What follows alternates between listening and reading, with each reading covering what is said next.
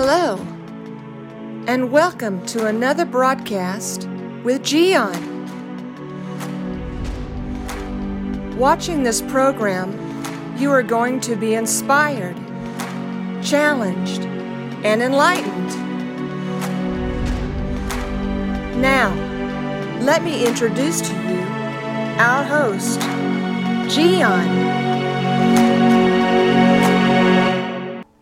I remember being young and sometimes I was stupid, especially when it was about driving. I admit it. I did it. And uh, being honest, I think most of us, we have made that mistake. Not being careful in, in our driving. The problem is, in these days, it's not just the adrenaline of driving crazy. The problem is drugs and alcohol. The use and abuse of alcohol, the use and abuse of drugs are bringing too many disasters into our communities. Here in Odessa, we live that from time to time, and it's sad. So, what is what we do? More likely, individuals that are using drugs or consuming alcohol that are going to be driving crazily are not interested in learning much. They are not interested in listening to someone that talks about good things in life and encouraging people to get closer to God or do right things right like I do. So my hopes to have them listening to this message is very little. I do still have hope, but I am more conscientious of my possibilities to speak to parents and uncles and grandparents about it. So, what is what you can do, my friend, that you really care for a better life and you are one of my, my dear followers? What is what you can do with the crazy driving out there? Well, you know your relatives, you know your kids and grandkids, and those young people that are using drugs and alcohol, you need to talk to them about the dangers of that. And of course, they know. But the thing is, sometimes we adults have the tendency to say, well, you know, he knows what's happening, so it's his choice, which is true. But it's always good to just bring their attention to the issue. And one thing that you can do that is very simple is just to grab, whether it's from the newspaper, printed copy, or simply you can find on online news about deaths caused by crazy driving and show that to this person. You are not insulting your, your son or your grandson just by telling him, I want you to see this. It's not an insult. This is the first thing. You have to show it just to remind him, this young fella, about the dangers of doing that because people die. And once this person sees that, of course, is going to refuse to see it and say, defend whatever because it's what they do. Then you can say something like this. Let's say the young fella's name is uh, Jimmy. So this is what I will say to Jimmy. Jimmy is my son or my grandson or my nephew. And I will say, Jimmy, do you know that I love you?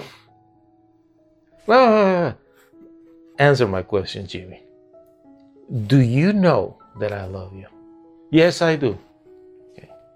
Do you think that I am showing you this to upset you?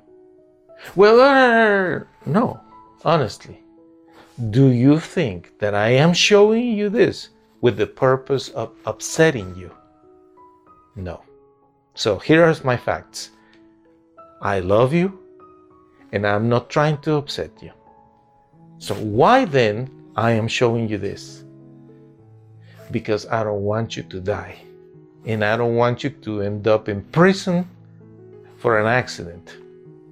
So, Jimmy, remember what I said to you today. I love you.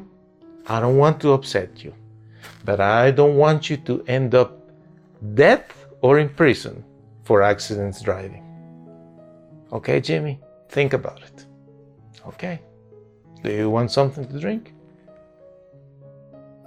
Like that. My chances to speak to people that use drugs and drink alcohol and do stupid things are very little. And I'm not saying you, my friend, you do it, or I'm, I'm not either, either saying that everyone in your family is like that. I'm just asking. If you happen to know someone young, girl or boy, that probably is part of this Jimmy character that I told you, try to do it. Can you imagine that you could save lives by doing this simple thing to somebody?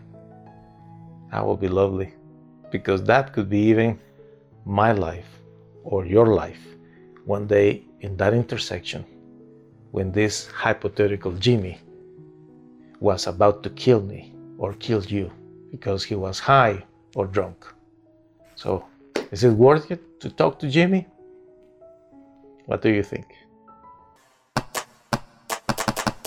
By Giancarlo Vitatoro.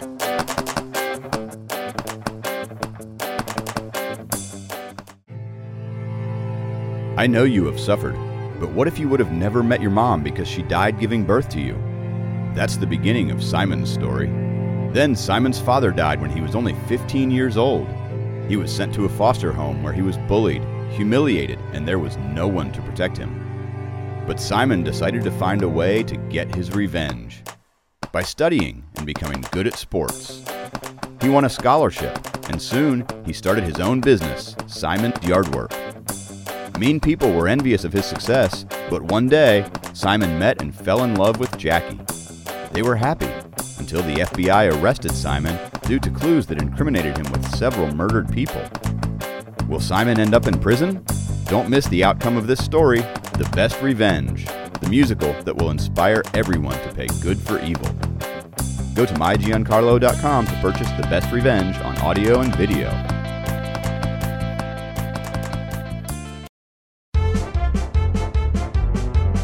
Hey, hey, hey, hey. That's all, that's all, that's all, folks. Time to go home. 加欧